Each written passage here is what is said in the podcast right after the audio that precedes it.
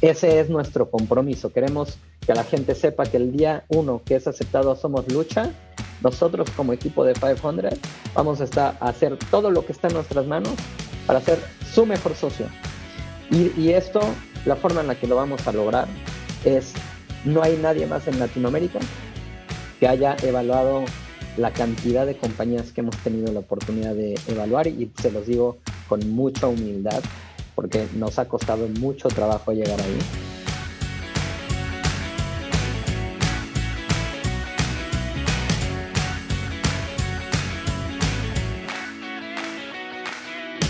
de Network ese episodio número 24. Gracias por estar con nosotros nuevamente. Soy Mario Larrea y hoy con Eduardo Molestina conversamos con René Lomelí Ojeda. René es partner en 500 Startups Latinoamérica, un fondo de inversión que está activamente buscando empresas latinoamericanas dedicadas a la tecnología, no dedicadas a la tecnología, él nos explica que cualquier empresa que cuente con tecnología en sus procesos, ellos invierten en estas empresas, las ayudan a crecer con todo su expertise y las hacen parte de su portafolio de empresas muy interesantes que ellos tienen, entre esas rescato a Cabify, eh, a Apurata, una empresa peruana, y muchísimas otras. En la TAM ellos han invertido en más de 200 empresas que han tenido muchísimo éxito.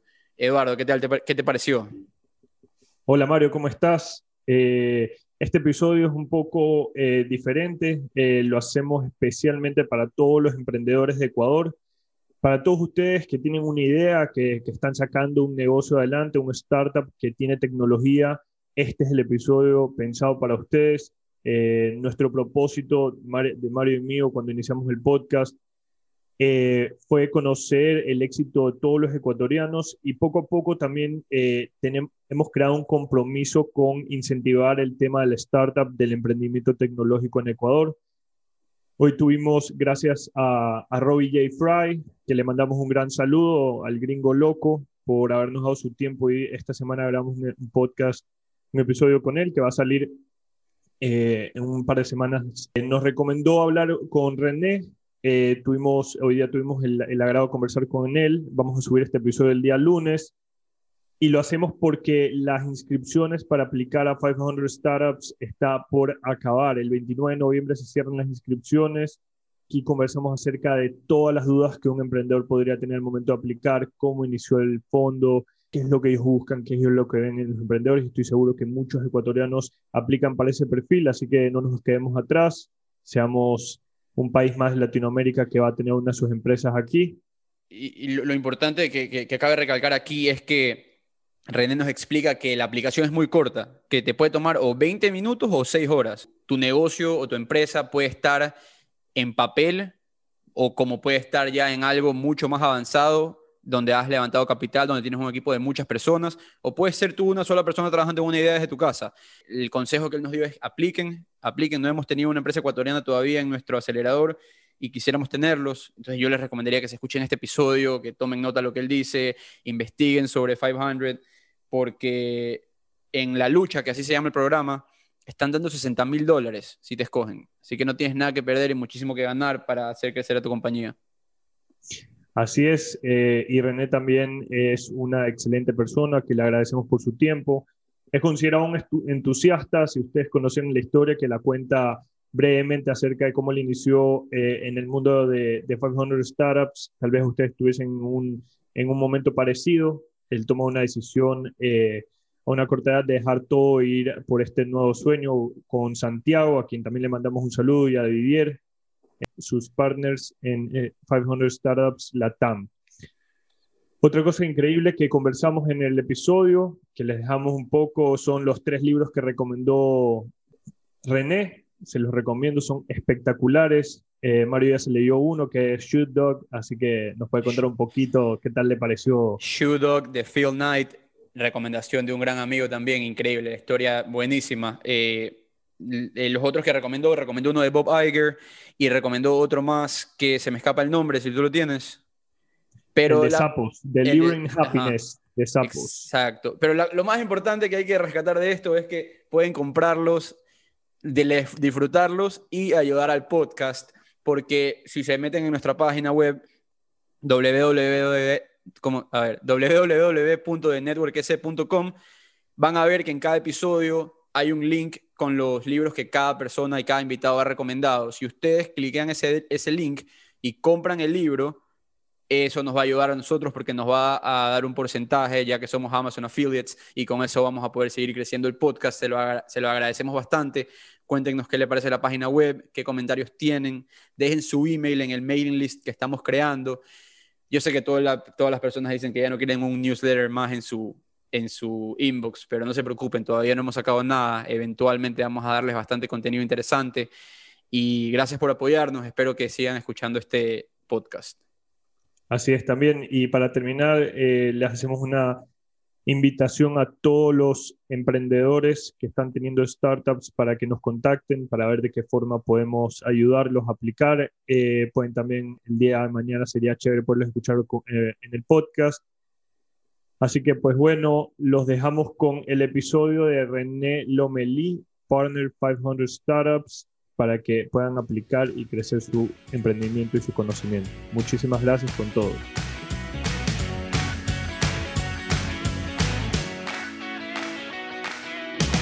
...500 Startups es un fondo de inversión. Nació en el 2010 en Silicon Valley. En aquel entonces, en el 2010, nuestro diferenciador fuerte con el cual eh, se fundó 500 era poder encontrar a emprendedores alrededor del mundo que fueran talentosos o que son talentosos, invertir en ellos y ayudarlos a construir compañías exitosas. Al día de hoy, 10 años más tarde, esa sigue siendo nuestra misión. Sin embargo, en el 2010, cuando, cuando recién se funda 500, en Silicon Valley los fondos eh, tenían una tendencia más hacia invertir en el emprendedor que tenía a dos cuadras de distancia, ¿no? ¿Por qué? Porque el fondo de Silicon Valley es eh, un fondo que le gusta también ensuciarse las manos con su emprendedor, conocer los negocios, meterse a las entrañas y principalmente veías a los jugadores de Silicon Valley quedarse en Silicon Valley. Hoy, 10 años más tarde, creo que esa es una historia completamente distinta, ¿no? Hoy vemos a los jugadores dentro de Venture Capital estar apostando internacionalmente. Eso es hoy, insisto, 10 años después más común. En ese entonces, nosotros eh, como eh, la oficina de México, Ciudad de México específicamente, aparecemos en la historia de 500 un par de años más tarde, a finales del 2012, con la intención de seguir probando esta teoría de que en todos lados hay emprendedores talentosos, no solamente en Silicon Valley, y que nosotros teniendo presencia en diferentes regiones del mundo, podríamos tener acceso a ese talento, encontrarlo e invertir en ellos. Y por otro lado, también tener acceso al capital de esa región para poder empezar a, tomar inversionistas de cada una de nuestras regiones y así también invertir ese mismo capital de la misma región en startups de, de cada uno de estos lugares. Nosotros, insisto, cuando hablo de nosotros, hoy somos un equipo de ocho personas para Latinoamérica, dentro de un equipo de casi 160 personas a nivel global, somos ese equipo que atiende el mercado hispanohablante en Latinoamérica. Es decir, nosotros invertimos en cualquier compañía que está atendiendo desde nuestra región un mercado ya sea hispanohablante o incluso global. Entonces, eso nos ha hecho invertir desde el 2012 en compañías, en 201 compañías en países principalmente, en, en cinco países principalmente. Chile, Colombia, eh, Perú, Argentina y México.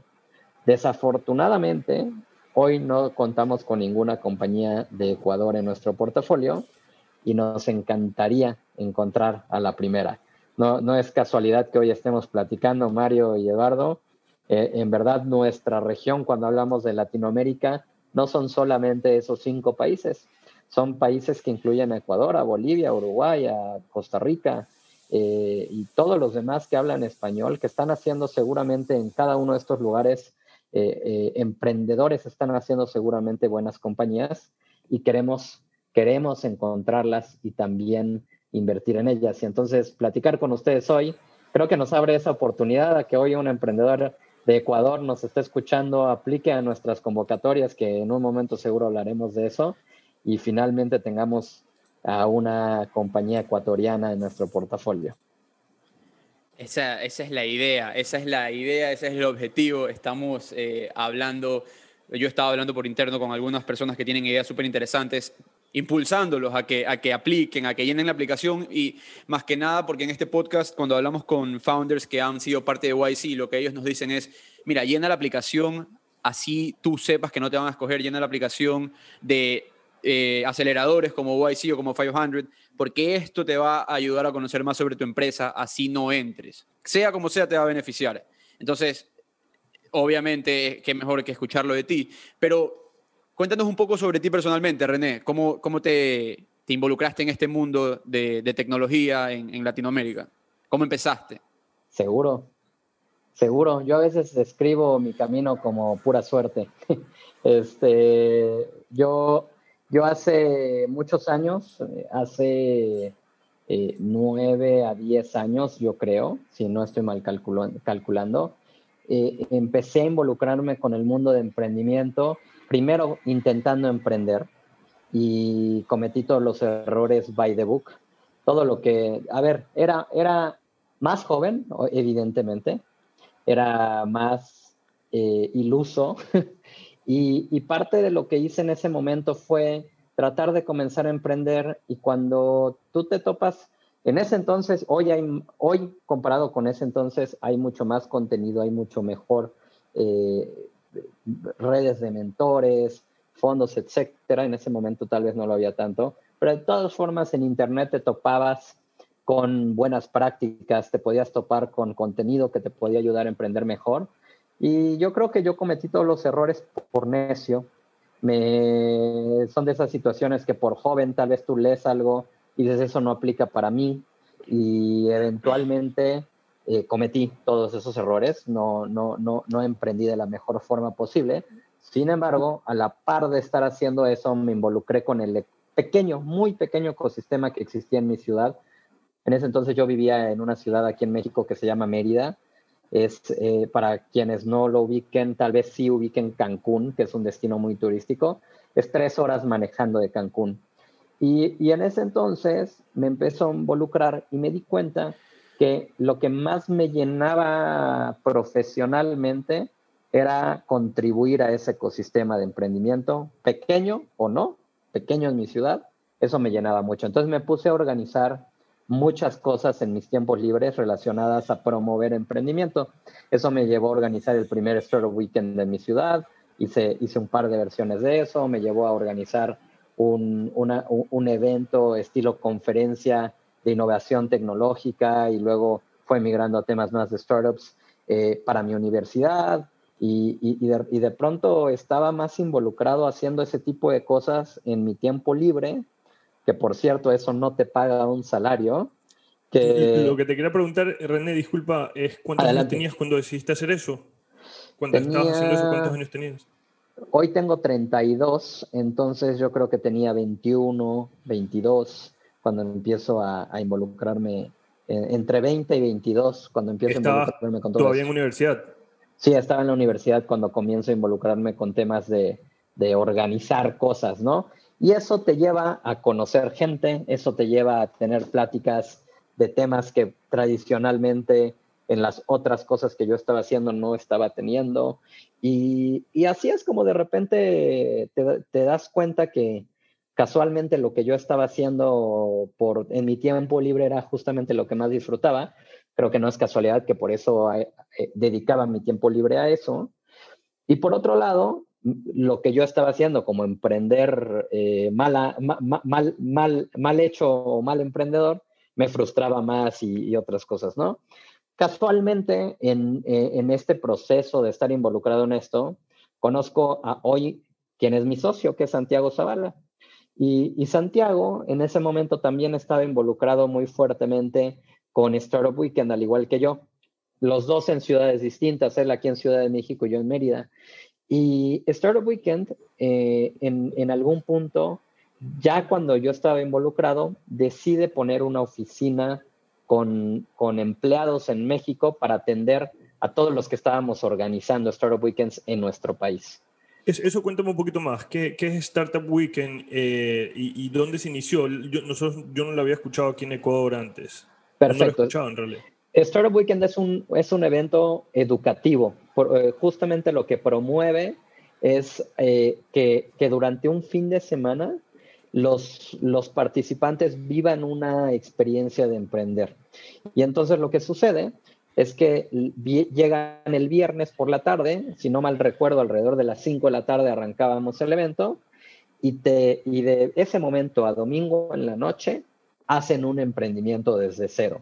Desde el momento de, de, de hacer el pitch de una idea, reclutar un equipo ahí mismo con los mismos participantes, validar la idea, hacer un MVP, presentar ante un jurado que lo podrías interpretar como presentar ante de pronto inversionistas. Y, la idea no es que salgan startups de ahí, es que la gente tenga un sentimiento completo de lo que, de lo que representaría comenzar a emprender. Han salido algunas compañías de ahí que han sido exitosas, tienen casos de éxito grandes que, han salido de, esos eventos, pero eventualmente el, objetivo es que el, asistente viva una experiencia de emprendimiento en un fin de semana. Yo era organizador de ese evento, al igual que Santiago, y yo en Mérida, él aquí en Ciudad de México. Esa oficina, bueno, este evento me preguntabas dónde nace, nace en Estados Unidos, la oficina central estaba en Seattle y terminó siendo una organización non-profit fundada por una organización más grande, fondeada, perdón, y entonces tenían recursos para que existiera un equipo que le diera soporte a todos estos miembros de la comunidad, que éramos nosotros como organizadores, que si bien no hacíamos dinero de los eventos, nos ayudaban a que existiera una estructura, a que todos siguiéramos las mismas prácticas, a que se hiciera una cosa que realmente tuviera sentido. Y así de repente, seguramente han habido este tipo de eventos en Ecuador. Tan solo en México, el año que yo estaba haciendo esos eventos, que eso ya tiene mucho tiempo, hubo un momento en el que estaban pasando 100 eventos de esos al año en nuestro país. Y, y entonces por eso es que nace una oficina aquí en México que nos ayudaba como organizadores a, a, a poder coordinar esto en español para organizadores que hablaban español en México.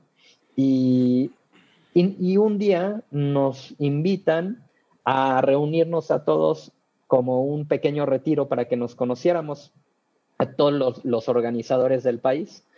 Y no recuerdo el número de personas, pero por ahí éramos unas 50 personas que nos vimos en un solo lugar y lo único que nos pidieron fue que cada quien pagara su propio boleto de avión y que ellos iban a conseguir eh, patrocinadores para el hospedaje y las comidas. Algo así fue. Eso ya tiene mucho tiempo.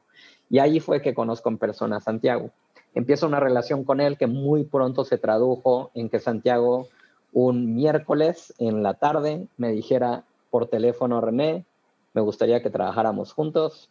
Eh, en la plática me explicó que eso requeriría que yo me viniera a vivir a Ciudad de México, que lo que necesitaba eran más manos para para venir a correr un programa de aceleración para 500 Startups aquí en, que era el primero, aquí en Ciudad de México, que, que pues le, le, encantaría que yo me viniera para acá. Yo le hice un par de preguntas en ese, en ese entonces, me acuerdo perfecto. Le pregunté, oye, San, ¿cuánto va a ser mi salario? Me respondió, no lo sé, no tenemos, no tenemos presupuesto. Le pregunté, ¿cuándo necesitarías que estuviera allá? Me dijo el domingo porque el lunes arrancamos. Y, y, también le pregunté, oye, ¿cuáles van a ser mis responsabilidades? ¿no? ¿Cuál es mi puesto? Y me dijo, no lo sé, ven y aquí lo averiguamos. Y, y yo, y yo Total incertidumbre en ese momento. Pero... Ah, bueno, la, edad, la, edad, la, edad, ayuda. Hoy en día creo que no, no podríamos tomar esa decisión, pero... Definitivamente. Pero si me dices a los, a los 22, pues quién sabe. Sí, el, el, René de 22, 23 era entusiasta y, le emocionaba más, más pertenecer a esto de lo que lo asustaba la incertidumbre, ¿no? Y literal, eso fue el miércoles, le, pedí que me diera un rato para platicarlo, para, para decidirlo, y en la noche le marqué para decirle que, venía para acá.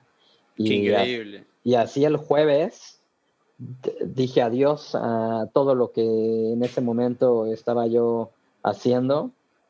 El viernes o el mismo jueves habré comprado un boleto de avión y el domingo de hace siete años y medio vivo aquí.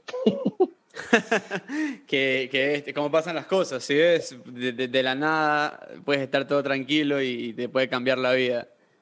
Sí, por eso te digo, cuando me preguntas cómo es tu camino y cómo pasó, yo creo que, o sea, lo digo en broma de qué suerte, eventualmente la realidad es que por muchas cosas que hice me llevaron al camino de, de toparme con las personas correctas y hoy tengo, soy afortunado de, de, tener dos socios en los que confío plenamente y estamos 100% alineados. Y sientes como esa, eso que funciona, es justamente Santiago y mi otro socio que se llama Didier. La realidad es que afortunado sí soy de haberme topado con gente así, pero pues al final del día fue porque estuvimos cada uno por su lado antes de conocernos, metiéndonos en problemas, metiéndonos en lo que nos gustaba hacer, eh, tomando trabajo de cosas en nuestros tiempos libres eh, que no generaban más que un lindo sentimiento, porque el dinero en el bolsillo no. Este, y eso nos llevó a, que eventualmente eso se convirtiera en nuestro trabajo de tiempo completo, ¿no? Bueno, eh, en, eso, en eso creo que nos entendemos bastante bien cuando estamos hablando de, de algo que, que que te, que te hace sentir bien en tu tiempo libre. Esto es lo que es el podcast más o menos en estos momentos, así que ahí, ahí nos podemos entender muy bien. De acuerdo. Eh, no sé si querías decir algo, Eduardo. No, no, no. que algo que tú me dices ahorita lo, lo discutíamos en, el podcast con Deepak Chugani, la importancia de hacer networking. Eh, el podcast se llama The Network. Y tú en ese, tú en ese momento, en, en, ese momento de tu vida, estás haciendo networking, haciendo todos estos startup weekends y que al final del día te salió la, la, la lotería, se podría decir eh, burdamente, cuando conectas a esta persona clave, Santiago, y, y empieza 500 Startups en México. De acuerdo, y, y, curiosamente, Eduardo, yo en ese momento no creo haber estado tratando de hacer networking conscientemente.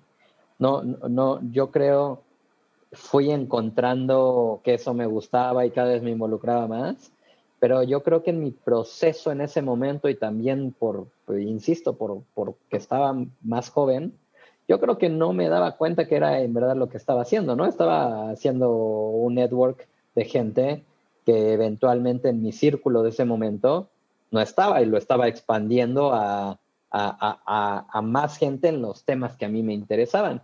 Pero definitivamente en ese momento no fue intencional Nunca lo es. No, Bueno, muy, pocas lo, muy poca gente lo hace, pero si, no sale simplemente natural por, tu, eh, por tus hábitos de, aprender, de meterte, como tú dices, en problemas y, solucionarlos, del hábito emprendedor también. De acuerdo. No te quedas en tu casa viendo Netflix y, trabajando, pues no en un eh, trabajo normal, tradicional. Quiero, quiero, quiero un poco entrar en, en, el tema de 500 porque sé que no, no, no tienes mucho tiempo, René. Para empezar, eh, y responderme una pregunta que, que, yo tengo. Ustedes como partners de 500 Startups Latinoamérica, van, levantan capital de inversionistas. Te estoy preguntando esto, puede ser que esté equivocado. Y ustedes le dicen a ellos, confía en nosotros, que nosotros vamos a hacer de tu dinero inversiones que valgan la pena. Y así es que ustedes crecen el fondo y después van a invertir en diferentes compañías. Correcto. Bajo, bajo esa línea, que es es, correcta, nosotros lo que le ofrecemos a estos inversionistas que invierten en nosotros es mantenernos dentro de lo que nosotros llamamos una tesis de inversión, con lo cual eh, nosotros les podemos decir a estos inversionistas que vamos a elegir eh, cierto tipo de compañía que nosotros somos las que entendemos, nos, nos hemos vuelto expertos y hemos redefinido mucho nuestra forma de seleccionarlas y entonces nos concentramos en esa tesis de inversión. En nuestro caso, son compañías que pueden ser en cualquier industria, que estén en Latinoamérica, pero que siempre estén utilizando tecnología para poder escalar hacia y poder así tomar una participación interesante del mercado. Entonces, eso nos ha hecho hoy invertir en todo tipo de industria. Te puedo decir, tenemos cosas en e-commerce, en educación, en salud, en SaaS, en fintech, en lo que se te ocurra, potencialmente hemos invertido en esa industria, pero porque siempre la compañía en la que invertimos tiene el componente de que está utilizando la tecnología para poder escalar. Algo, algo que me llama la atención es eh, cuando ustedes empiezan o cuando tú empiezas, eh, eras una persona, me quiero remontar un poco a, la edad que tenías y a la credibilidad que tuviste que darle tú, Santiago y Didier, si no me equivoco, a, a posibles inversionistas para que ellos les puedan dar uso de sus fondos, confiando en su buen criterio para escoger buenas empresas. Me imagino que al principio tuvieron, tuvieron problemas como cualquier otro emprendedor al momento de ir a levantar capital, eh, que muchos creen que podría ser fácil simplemente con un par de llamadas, pero no es así. Y otros, eh, cuando ven que no es fácil, se pueden eh, de alguna manera decepcionar o, la palabra correcta es... desilusionar. Desilusionar. ¿Cómo les pasó a ustedes para poder levantar el primer fondo a tan corta edad? Mira, cuando, cuando yo me sumé a 500, no me sumé como partner. Eh, de hecho, me, me, sumé con un rol 100% operativo. En, a mí no me tocó vivir la experiencia de levantamiento de capital del Fondo 1 de la mano, ¿no? Estoy involucrado. Era, de hecho, en ese momento éramos un equipo muy pequeño, con lo cual te puedo contar mucho de lo que pasó en, ese, en esos momentos, más yo no viví de primera mano en la llamada, este proceso de fundraising que hoy sí, sí hacemos los tres, ¿no?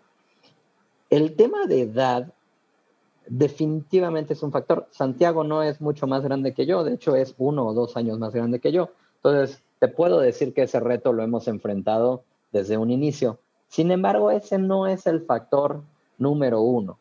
La realidad es que el factor número uno es cómo me demuestras que sabes hacer lo que dices que sabes hacer, que es elegir buenas compañías, ¿no? Y eso lo demostramos con Track Record. En eh, eh, Track Record, para los que nos escuchen, pues es poder demostrar los resultados de, tu trabajo previo, ¿no? Para el fondo 1, eh, pues no teníamos eso. Y nos tocó más convencer y vender lo que nosotros queríamos hacer con respecto a poder explicar una oportunidad versus poder comprobar que existía la oportunidad y que encima ya le habíamos, eh, ya, había, ya teníamos resultados con nuestro trabajo previo. Hoy, y como contexto también creo que, que es importante, porque Mario decía, oye, ¿cómo funciona del lado del fondo? Los vehículos tienen cierto periodo de vida y entonces cada uno va iniciando en momentos diferentes hacia adelante. Nosotros tenemos tres fondos de inversión. El primero, cuando te digo fondo 1, es de 2013 y ese fondo vivía esos retos que te platico. Hoy fondo 3, cuando sales a platicar de, levantamiento de capital con potenciales inversionistas, definitivamente hoy te podemos contar los resultados que hemos tenido antes, ¿no? Y, y, la historia cambia. Levantar capital, y tú decías, podría desilusionar a muchos cuando escuchan el no, es parte del proceso. Eh, es parte de, levantar capital, volverte bueno a aceptar el no, como volverte bueno a entender como sí.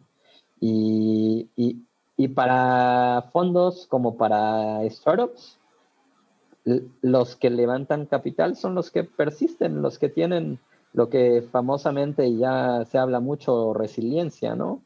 Y, y eso es porque, si bien creo la oportunidad en Latinoamérica cada vez más, cada vez más es más evidente, de todas formas, levantar capital nunca está a una llamada de distancia, ¿no? No para muchos.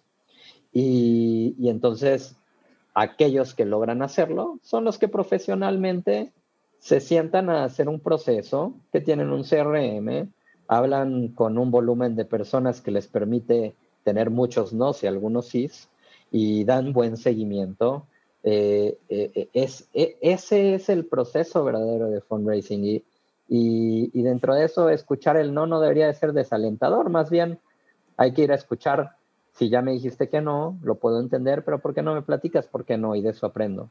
Y, y así hacia adelante.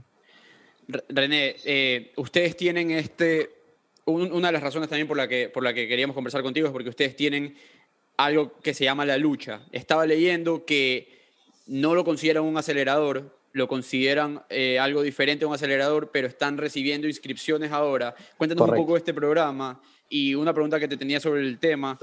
pueden ser que hayan personas escuchándonos en este momento que digan, eh, mi idea es de tecnología, mi idea es de tecnología, pero ¿en qué etapa tiene que estar esa idea para ser óptima para la aplicación a la lucha? Seguro. A ver, nosotros llevamos muchos años haciendo esto y, y desde nuestro último programa, que fue la generación 12, nosotros le llamamos Batch 12, hasta ahí hicimos programas de aceleración o lo que nosotros consideramos la definición de un programa de aceleración. Y después de haber hecho 12 programas, nos dimos cuenta que de muchas cosas, de hecho. Número uno, programa de aceleración es una categoría, ¿no? Y, hoy nos ubica mucha gente por ese programa que llevamos mucho tiempo haciendo. La gente eh, ubica en Latinoamérica 500 Startups y ubica en Latinoamérica nuestro programa de aceleración. Sin embargo, yo les hago una pregunta a ustedes.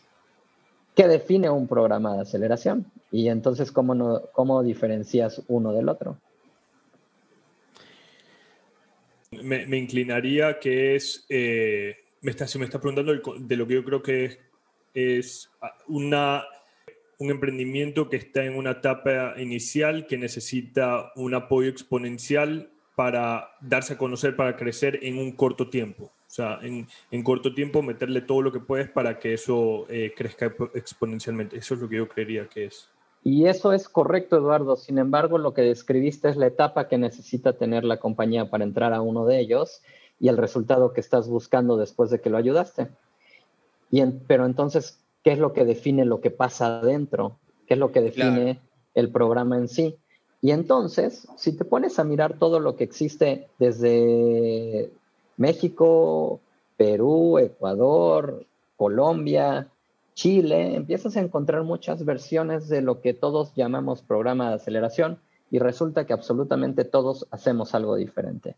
Todos, tal vez todos o algunos en cierta etapa y con buscando que exista este crecimiento acelerado, ¿no? Y ahí viene la palabra de aceleración. Y entonces, cuando cuando nos pusimos mucho a reflexionar alrededor de esto, la realidad es que nosotros queremos que la gente nos mire como nuestra propia categoría, para que, para que no, no sea fácil de, decir por qué eres diferente que, y te puedo poner muchos nombres, ¿no? Startup Chile, UTEC, Parallel 18, etcétera, etcétera, que con todos tenemos una gran relación y es por eso que sé que todos hacemos algo diferente. Y, queremos hacer nuestra propia categoría y a eso es a lo que, lo que le llamamos Somos Lucha. Somos Lucha es esta, esta categoría nueva que, que queremos que nos defina a nosotros como 500, como fondo de inversión, porque me gustaría que el emprendedor siempre sepa que primero somos un fondo somos un fondo que invierte en las compañías que tomamos y que lo único que queremos es que el día uno, desde que hacemos la oferta de inversión a esa compañía, nosotros estamos haciendo un compromiso de ensuciarnos las manos junto con ellos para tratar de hacer la compañía más exitosa que si no nos tuviera nosotros. En definición, lo que queremos que la gente sepa de Somos Lucha es que nosotros nos queremos convertir en el mejor socio que jamás tendrían en esta etapa.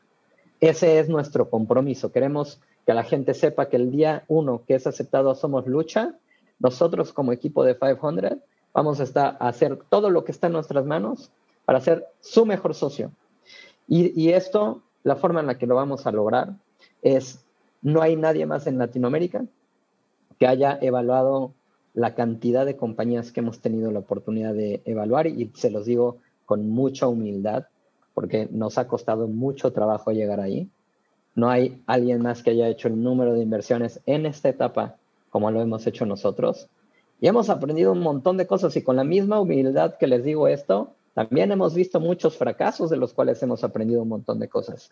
Y entonces lo que estamos haciendo es tomar todo esto que hemos aprendido como organización y canalizarlo a través de nuestro equipo a que toda esa experiencia vaya a accionables claros que generen puntos de inflexión en cada una de esas compañías positivos. René, cuando dices esta etapa, ¿te refieres a una compañía que está levantando su primera ronda, a una idea que está en un plan de negocio, a un solo founder que está buscando su equipo? ¿Cuál es esa etapa en la que tiene que estar la compañía? Etapa temprana, y eso es una buena pregunta. ¿Qué define etapa temprana? Todo lo que acabas de mencionar, Mario. Okay. Eh, nosotros tomamos compañías en múltiples situaciones distintas, nos tomamos la oportunidad de evaluar caso por caso. Cuando miras nuestro proceso de selección, no hay una lista, no hay un checklist de solo si tienes esto, entras. Hemos tomado compañías que tienen un solo fundador y no tienen equipo. Tiene, hemos tomado compañías al mismo tiempo que alguien que es solo fundador y sin equipo, compañías que ya tienen 30 personas en el equipo. Hemos tomado compañías que están facturando 50 mil dólares mensuales, así como en el mismo grupo hay alguien que todavía no factura un solo dólar. Entonces, la, la, cantidad de cosas que entran en etapa temprana bajo nuestra definición es muy amplia. Lo que, lo que buscamos es compañías que, que tengan la, la, posibilidad hoy de demostrarnos que son un gran equipo, que tienen un gran producto y ni siquiera tiene que ser perfecto. El MVP, el producto mínimo viable es más que suficiente. Yo creo, con eso queremos ver que tienen capacidad de ejecutar lo que sea que dicen que pueden hacer y que el mercado sea una oportunidad interesante. Y si vienen y nos venden esa historia, no importa si son uno o si son 30 personas, no importa si ya levantaron dinero anteriormente o si eh, nosotros seremos sus primeros inversionistas, no importa si tienen una entidad legalmente incorporada y ahorita lo están haciendo con su propia cuenta de banco o su propia cuenta de PayPal, si lo seleccionamos, eventualmente los ayudaremos a que lo estructuren bien para que nosotros podamos invertir. Pero hay, un, hay, una, hay un, una cantidad de opciones disponibles en esta etapa temprana en la que podemos entrar y que no hay que definirlo como solo una pequeña cosa, ¿no? Entonces es un abanico abierto para bastantes personas que digan estoy aquí o quizás no me considero que estoy listo, pero puede ser que entre.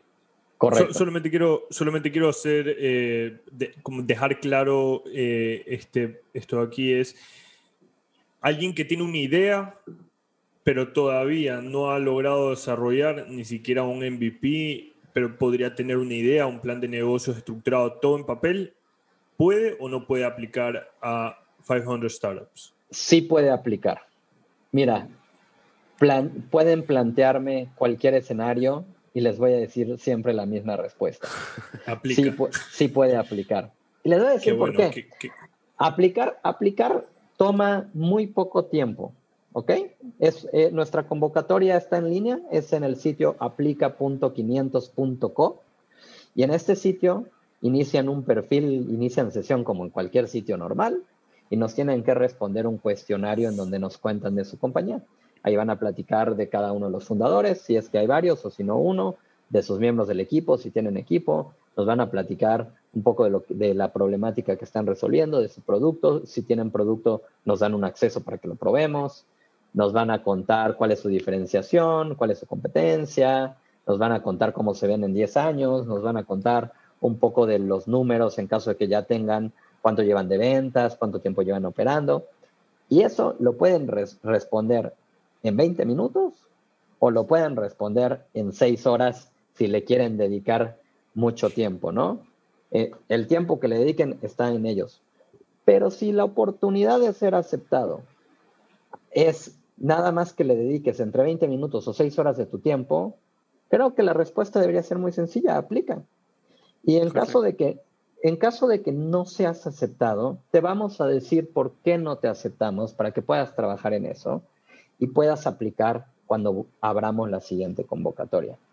A nosotros nos encanta ver a los que ya aplicaron varias veces. Sé que es desalentador recibir un correo que te dice, no, en esta ocasión no vamos a invertir, muchas gracias. Sin embargo, hemos invertido en compañías que, han, que hemos rechazado cuatro veces y en la quinta les decimos que sí. Y lo que nos permitió esto fue poder comparar en una línea del tiempo, porque en nuestro sistema tenemos todos esos, e, esos data points, y decir, ah, ok, esta compañía que hace dos años estaba aquí, luego estuvo acá, y luego un año más tarde sí creció, luego dos años más tarde, del feedback que le dimos, vimos que lo implementó. Esto es un founder en el que queremos invertir. Fue un proceso muy largo, sí, pero nos dio oportunidad de conocerlo y, no, es, no, lo, no lo tomamos a la ligera. Entonces, siempre, siempre mi recomendación va a ser aplicar porque permite que empecemos la conversación, permite que te conozcamos, permite que conozcamos tu historia. Hemos tomado compañías que de repente vienen en, esa etapa de idea y les decimos que sí desde la primera vez que aplican. ¿Va a pasar eso frecuentemente? Seguramente no. Algo vimos en ese equipo, ¿no? Pero, pero entonces, ¿por qué no aplicarías? Y, por, y por otro lado, eh, a pesar de que es desalentador recibir el no, la puerta nunca está cerrada, la puerta siempre está abierta. Y también los alentamos a que hagan esto porque la realidad es que entrar toma, eh, o sea, es complicado. Nuestro porcentaje de, de aceptación es menos del 1%. De cualquier forma, ya es difícil. Haz tu mejor esfuerzo, cuéntanos de tu compañía, iniciemos la conversación y entonces veamos dónde está la compañía y si es un buen fit para 500. Perfecto. Entonces, eh, como, como quedó claro, eh, que apliquen las personas porque no pierden nada aplicando. Háblanos un poco de, del stake que ustedes toman en las compañías que, en las que deciden invertir. Nuestra oferta es estándar. Invertimos 60 mil dólares por compañía pidiendo un 10%. Esta, este 10% lo hacemos a través de un vehículo convertible. De hecho, el documento que vamos a firmar está disponible en la misma página de la aplicación, aplica.500.co. Ahí lo pueden descargar, lo pueden leer, lo pueden entender. Es un documento bastante sencillo. Para muchos empieza a ser muy popular escuchar del SAFE. Es muy parecido al SAFE. Nosotros lo llamamos KISS. Es un documento interno. Entonces, ¿qué quiere decir que sea convertible para aquellos que dicen, ah, es que 10% es, es mucho de mi compañía? Que eventualmente cuando entre más capital, nosotros nos vamos a diluir y cada vez con respecto al tiempo y más capital invertido, nuestra participación se irá haciendo más pequeña en porcentaje. Pero entonces, resumido, 60 mil dólares por el 10% en un vehículo convertible. De esos 60 mil dólares, nosotros vamos a retener 12.500 dólares, que es el costo de pertenecer a la primera generación de Somos Lucha. Eh, eh, esto, solamente para, para, entender un poquito mejor, eh, aquí, aquí, me nacen dos preguntas. La primera, que creo que es relativamente sencilla, ¿esto solamente se lo hace por ser el primer batch de Somos Lucha? es decir, en el siguiente no se hará, no se retendrá los 12.500. No, perdón, no me refería a eso. Siempre vamos a, a, tener ese costo. Más bien me refería en esta ocasión, estamos hablando de la primera generación. Esto es un costo que hemos tenido mm. eh, eh, de, de, del programa de aceleración previo y, y, ahora de Somos Lucha. Es un costo que mantenemos de 12.500 dólares, que lo que incluye pues es toda la asesoría personalizada que tiene detrás el emprendedor trabajando con nosotros. Eh, claro, pero aquí, aquí estamos también viendo, eh, eh, te digo esto porque me llamaba la atención, aquí vimos Endeavor también tenía un, valor fijo que las personas tenían que, poner, no, sabía por qué había esto. Y mi siguiente pregunta es, la ilusión, la, ¿cómo se diluye su participación? Es algo que, que me llama la atención. Cuando ustedes invierten el 10%, ustedes ustedes invierten 60 mil dólares por el 10% de la compañía, eh, básicamente se arremangan la camiseta igual que los founders, los ayudan a salir. Y cuando ese founder puede ir a levantamientos de capital, puede hacer X número de rondas de levantamiento de capital y cada vez que las levanta, eh, dependiendo de lo que él consigue, su participación como 500 startups se va a ver reducida cada vez más.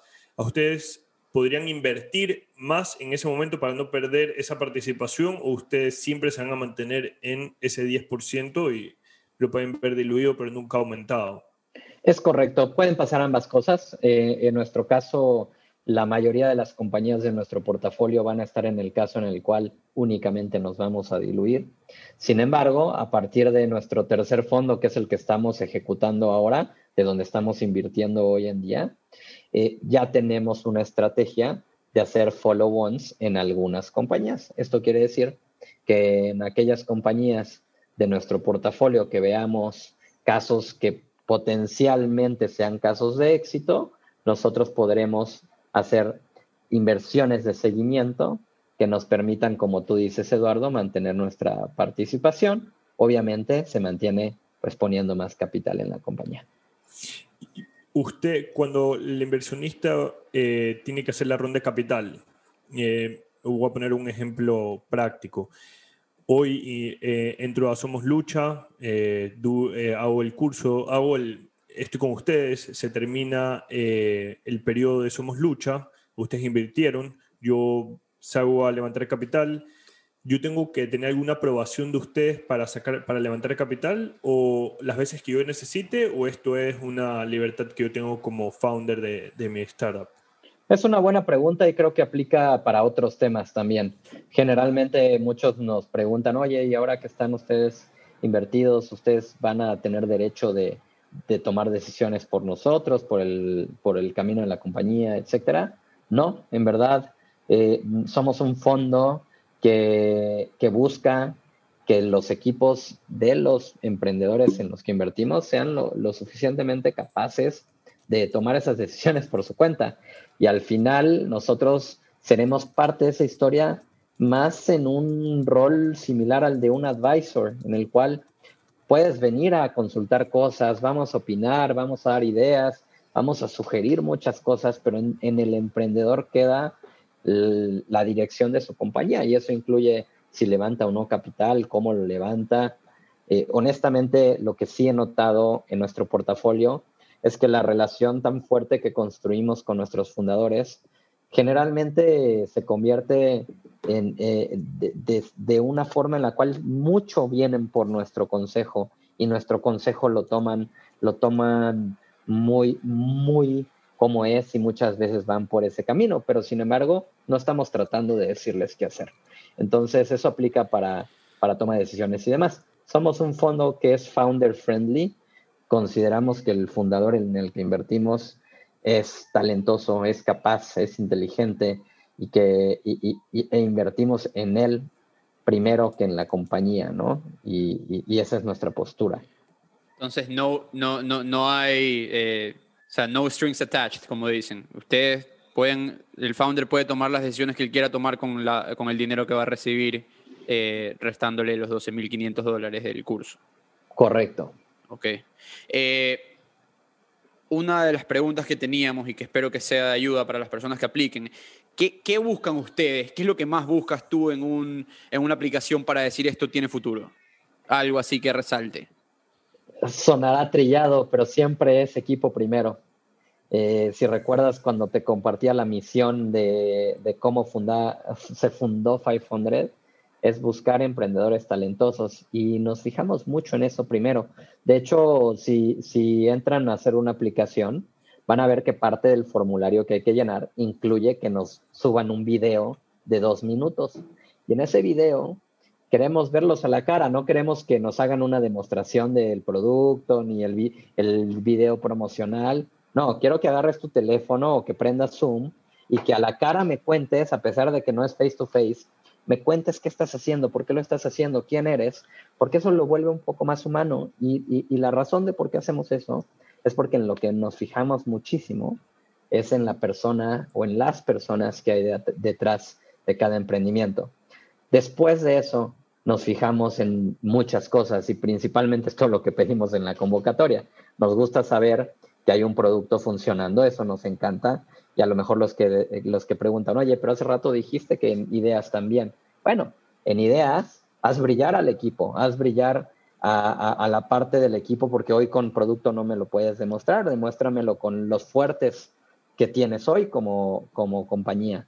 Pero los que sí tienen producto, nos encanta probar producto, nos encanta ver que lo que dices que, que estás resolviendo con un producto realmente existe. Y entonces, en, en periodos de convocatoria, mi teléfono termina con mil cosas instaladas, la computadora, hago mil logins de cosas, porque eso nos importa, nos gusta ver equipo y nos gusta ver ejecución. Perfecto. Eh, una última pregunta de mi parte, antes de ir a las, no sé si Eduardo tenga otra, pero esta pregunta que quizás está bien si no la puedes responder, pero ¿por qué no hay eh, empresas ecuatorianas o no han habido empresas ecuatorianas en, su, en, su, eh, en su portafolio? Uy, es, es una gran pregunta y creo que es difícil de responder. Sí, por eso te digo. Por eso te digo a ver, cuando yo, yo, hace, yo inicié diciéndoles, queremos empresas ecuatorianas en el portafolio, quiero, quiero que eso pase porque, porque sabemos que en cada rincón del mundo hay gente talentosa y, y, por eso les decía, nosotros queremos llenar ese hueco que de pronto no, no, no está lleno todavía en nuestra región. ¿Por qué no? Nuestro, nuestras aplicaciones ya empiezan a tener aplicaciones de Ecuador y, también, así como de Ecuador, recibimos de El Salvador, de, Guatemala, de Costa Rica, de Bolivia, y ninguno de esos países hemos tenido una, compañía que eventualmente vamos a hemos invertido. La razón de por qué no, y estoy tal vez sacándomela de la manga, es cuando, cuando, cuando estamos evaluando 1957 compañías, que fue el número de nuestra última convocatoria, y solamente estamos eligiendo 10, pues ya, ya, ya la competencia es dura, es difícil. Y, y entonces, al día de hoy, no, no, no, no hemos tenido un competidor en esa última etapa. Y tal vez no lo ha habido por un par de razones que se me ocurren. La primera es, algunas veces estamos viendo emprendimientos viniendo de países como los que mencioné, incluyendo Ecuador, que ya tenemos algo en nuestro portafolio que, está en los mercados más grandes de Latinoamérica, ¿no? Pensando, pensando en que eh, el, de Ecuador tendrá que salir de Ecuador para crecer a como nosotros necesitamos que crezca para devolver plata, para poder generar retornos. Y entonces vemos, vemos mucho eh, y, eso también pasa con, con, ciudades de México, ¿no? Una ciudad en, eh, como Querétaro haciendo algo que nosotros ya tenemos en el portafolio que está operando fuertemente en Ciudad de México, cosas así. Entonces, definitivamente el, el tener compañías que replican modelos de donde ya hay jugadores fuertes en la TAM va a ser difícil que tomemos. Y, eso lo vemos seguido. Y el segundo y, hemos tenido competidores tanto de Ecuador como de otros, como los que mencioné, en las etapas finales. ¿eh? Solamente es ya en la selección de, los 10, ya la competencia es muy dura. Y la, y la otra es que creo que es en donde empieza a ser interesante que hemos visto a, esos, a esas oportunidades, son aquellas compañías hechas en Ecuador atendiendo el mercado global. Y eso aplica para cualquier ciudad de Latinoamérica. Y, si bien empezamos a ver un poco de eso, sigue habiendo muy poco. Equipos que tengan la capacidad de, en países pequeños como los nuestros, incluyendo México, de cubrir una necesidad global a costos latinoamericanos, cobrando en dólares, es una oportunidad fantástica. Y de eso todavía no vemos mucho y creo que eso es lo que deberíamos de, de poder encontrar, insisto, no solamente en Ecuador, también, también en México y en nuestros países principales. Una de las preguntas eh, ahorita que me nacen es, ustedes evalúan mucho la situación eh, política económica de los países donde van a invertir. en este caso, Ecuador, su situación política económica podría eventualmente tomarles, hacerles tomar a ustedes una decisión de irse por un país que tenga un, ah, un mercado un poco más abierto, eh, beneficios mejores para emprendedores, ese tipo de cosas, o no es un factor? No, no es un factor. En nuestro criterio de evaluación, no recuerdo jamás haber tenido esta conversación en, en, en, nuestro, en nuestras conversaciones de selección. No es algo que evaluamos. Nosotros evaluamos emprendedores. Y por otro lado, muchas veces pienso que al nosotros estar ubicados físicamente en México, pues piensan los que no son de México que, a lo mejor no miramos otros países porque aquí estamos físicamente. Pero les recuerdo que nosotros somos 500 Latam, no somos 500 México, somos Latam. Y entonces, cuando, cuando yo pienso en, en, en tu pregunta, eh, es la situación económica y política de Latinoamérica. No, eh, a ver, Latinoamérica en, esos dos puntos económico y político, pues vamos a, nos podríamos pasar horas hablando de las cosas, retos y cosas negativas de cada uno de nuestros países. Todos, todos, todos, todos son ambientes políticos, económicos, retadores. Entonces, pues eso no es parte de nuestra conversación en un proceso de selección. Increíble. Ok, me, me ayuda un poco para todas las personas que nos escuchan en el podcast, no tienen ninguna excusa para no poder aplicar a 500 Startups. Eh, es más, que, nos, que, nos cuenten cuando lo hagan, que nos cuenten su experiencia. Para, nos gustaría tenerlos también aquí conversando con nosotros. Eh, René, eh, no sé si Mario, tú tengas alguna otra consulta, si no, vamos a entrar a las preguntas finales del podcast quería, bueno, la primera de todas eh, y la que siempre hacemos, vamos a hacer un, episodio que vamos a recopilar esto en todas. ¿Qué es para ti la innovación, René? Buena pregunta. ¿Qué es la innovación? Es la... Es cuando hay capacidad de hacer algo diferente y nuevo y cambiar las cosas Creo que a veces atamos la palabra innovación, al menos en nuestra industria, con tecnología. Muchas veces escuchas innovación tecnológica y, cosas similares, pero en verdad innovación es eh, eh, llegar y tener la capacidad de algo que ya está hecho y funciona, hacerlo diferente y mejor. Perfecto. Eh, dos libros que nos recomiendes, René. Dos. Lo que tú quieras, pero preguntamos por dos. Ok. Eh, pueden, pueden ser libros, podcast, cursos. Eh, ahorita sí ya estamos abriendo un poco el abanico para que la gente pueda tener mayor fuente de conocimiento para, para todo lo que están haciendo. A ver, mi favorito es Shoe Dog de... Aquí lo tengo, al frente mío, buenísimo. El buenísimo.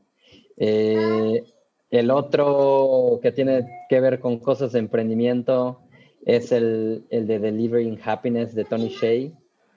Ese, ese, perdón. Tony.